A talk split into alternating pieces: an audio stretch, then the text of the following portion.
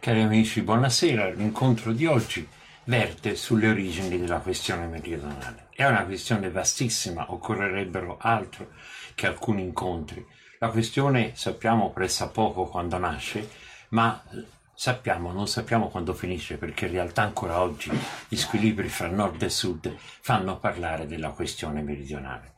Praticamente un momento chiave fu l'industrializzazione del nord che creò un'accentuazione dello squilibrio che esisteva fra queste due parti del nostro paese, il centro-nord e il centro-sud, e quindi siamo intorno agli anni 80-90 del XIX secolo.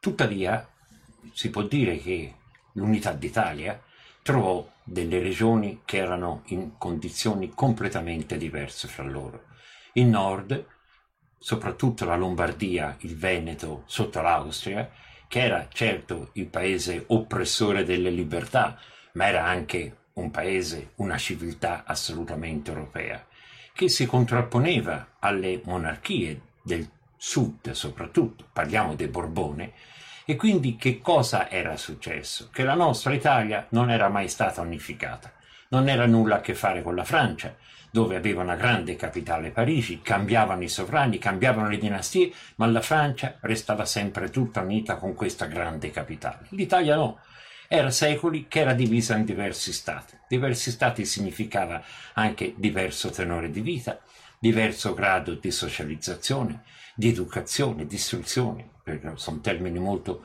moderni per usarli con i tempi e quindi un forte squilibrio fra nord e sud. L'unità d'Italia, l'impresa di Garibaldi creò, come sappiamo, le attese per i poveri, i braccianti, i contadini che lavoravano al servizio dei signori, che erano grandi famiglie aristocratiche e feudali, li indusse a pensare che finalmente potevano migliorare la loro condizione.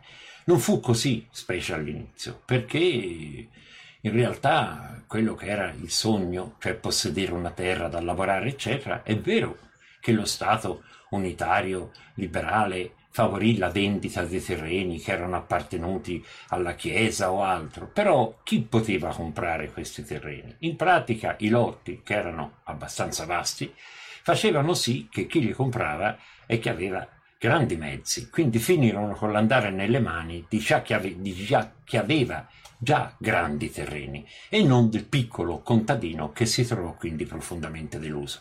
Arrivarono le leggi eh, dello Stato unitario, ne abbiamo già fatto cenno, la leva obbligatoria, la soppressione dei conventi, le tasse che inasprirono e peggiorarono la situazione di povertà del mezzogiorno, esasperandola. Non a caso per quattro anni ci fu la guerra del brigantaggio, vale a dire i renitenti alla leva, i nostalgici del vecchio sistema, sobillati e finanziati da Borbone in esilio, e i reazionari tutto sommato si ritrovarono nel contestare lo Stato appena divenuto unitario. Cioè si stava meglio quando si stava peggio, questo è un po' il discorso che potremmo dire. Ed in effetti questa guerra del brigantaggio repressa con grande durezza da parte delle truppe piemontesi si richiesero 120.000 uomini, cioè la metà di tutto l'apparato militare e l'esercito del Regno d'Italia, e impiegarono quattro anni per ridurre alla ragione, praticamente alla ragione, per ridurre all'accettazione del sistema il mezzogiorno. Si vuol dire quindi che la questione meridionale nascesse esasperata per questi squilibri che anziché essere superati vennero accentuati. In effetti è evidente che nel nord era una civiltà più europea, un sistema di vita superiore dalla socializzazione, dalla istruzione, gli analfabeti erano oltre il 90% al sud, il 46% a Milano e quindi si ha subito l'idea di quella che è un'emancipazione che esiste al nord rispetto al sud. Però il sud aveva un suo sistema di vita, aveva un suo un suo, un suo regolamento, diciamo, nei rapporti umani che, pur esistendo la voglia di migliorarli, comunque reggeva. Il sistema imposto dalle leggi dello Stato unitario, in pratica questo sistema lo fece saltare. In che senso? Si accentuò sempre più la miseria e la povertà del sud a danno, a danno delle regioni del nord. Si prese coscienza di questa questione meridionale? No. Questo è il punto chiave, cioè si chiusero gli occhi. Vi posso portare un esempio. Un grande giornalista toscano che si chiamava Renato Fuscini, noto per le sue poesie, in realtà fece un viaggio a Napoli nel 1878. Andò a vedere come si viveva veramente nella antica capitale borbonica. Si trovò davanti a delle scene porose, la gente che viveva nei fondaci, che viveva in mezzo a delle caverne, degli scantinati, che vivevano 18 persone in un ambiente, che non è nemmeno della stessa famiglia, quindi la promiscuità, il sudicio, la convivenza con gli animali. Colpito da questo stato di cose, fece un resoconto fedelissimo e voleva pubblicarlo come un volume. In realtà a Firenze non trovò l'editore, nemmeno Le Monnier. Le Monnier lo pubblicò, ma lo indusse a modificare tutti i toni aspri, ad addolcire la realtà napolitana. Perché?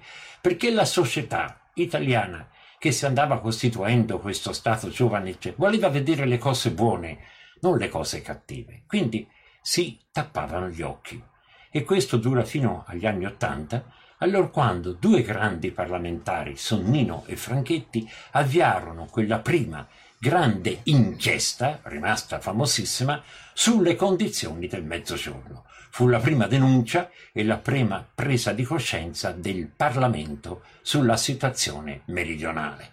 Gli anni 80, 90 c'è il processo di industrializzazione in Italia, le fabbriche che fioriscono a nord, comincia l'emigrazione per trovare lavoro e quindi l'abbandono del mezzogiorno sia per andare a nord, ma soprattutto negli altri stati europei, dapprima la Germania come obiettivo alla ricerca di un lavoro che non fosse il duro lavoro dei campi che talvolta non consentiva nemmeno di mantenere la famiglia, oppure alla fine del secolo, inizio del Novecento, gli Stati Uniti, il sogno americano. 8 milioni di italiani nel giro di 10 anni si trasferirono tra l'America settentrionale e l'America meridionale, l'Argentina e il Brasile in particolare. Siamo nell'età giolittiana. La presa di coscienza adesso degli squilibri del mezzogiorno c'è, ma siamo, diciamo, 40 anni dopo l'unità d'Italia. Con Giolitti nel 1904 si hanno le prime leggi speciali per il mezzogiorno, la legge per Napoli e la legge per la Basilicata.